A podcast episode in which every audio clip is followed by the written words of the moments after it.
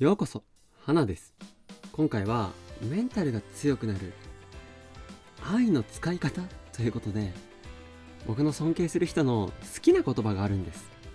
なんだよさっさと言えよという感じですがその前にあなたは愛って何だと思いますか？愛とは〇〇だという言葉たくさんありますよね。愛っていうのは愛っていうのはな品定めじゃねえんだよという某ドラマのセリフが僕は好きですが他にも愛とは見返りを求めない優しさだとかいろいろありますよね。すいません。話がそれましたが僕の尊敬する人の好きな言葉をこの愛について語っているものなんです。何かというと愛とは知ろうとすることというものなんですね。ん？なんかよくわからないなという感じかもしれないですが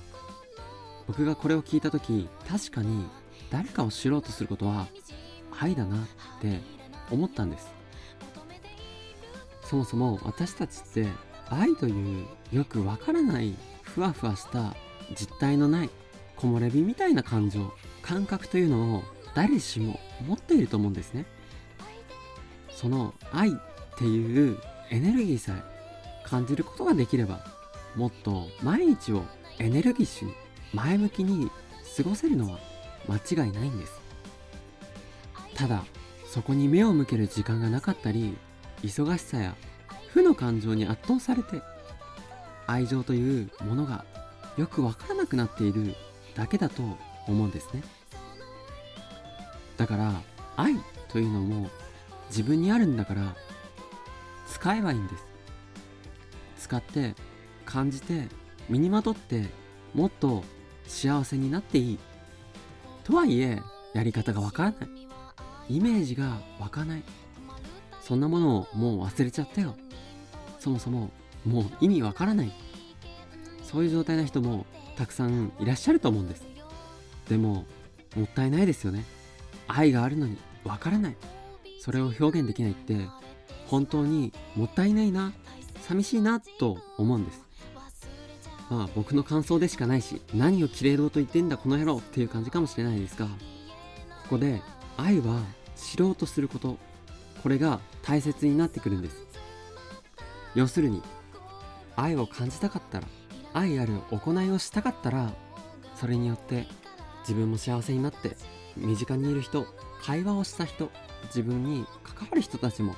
幸せを感じてもらえる何かしらをしないといけない。そのために知ろうとすることこれが鍵になるというわけです。つまり自分を知ること自分のことをもっと知ろうとすること自分のいいところも悪いところもすごいところも見たくないところも知ろうとすること。そして目の前の人を知ろうとすること。目の前の人のいいところ悪いところその両方を知ろうとすること。この知ろうとすることっていうたった8文字を意識するだけで愛を知れるんです。愛を感じられるし体感できるんですね。人の一面だけじゃなくていろいろな側面のある強いところも弱いところもある一人の人間を深く知れる。そしてその上で面と向き合うことができるんです。どんな人にも自分のいろいろな一面を知ってほしい受け入れてほしいっていう深層心理での欲求があるんです。そこに光を当てられることって本当に深い情なんです。そしてそれを愛情と呼んでいるんだと思うんですね。そして今どんな状況にあっても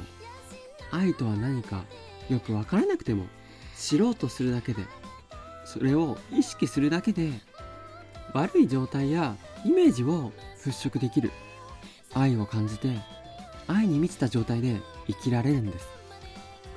いやもう愛愛愛と連呼しすぎて恥ずかしくなってきたんですが是非この愛を意識できる知ろうとすることこれを試してみてください。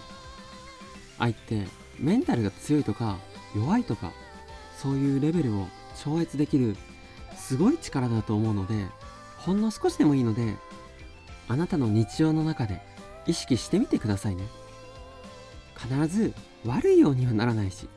きっと想定外の幸せを体感できると思いますよ。それから僕も時間を割いてこうやって聞いてくださっている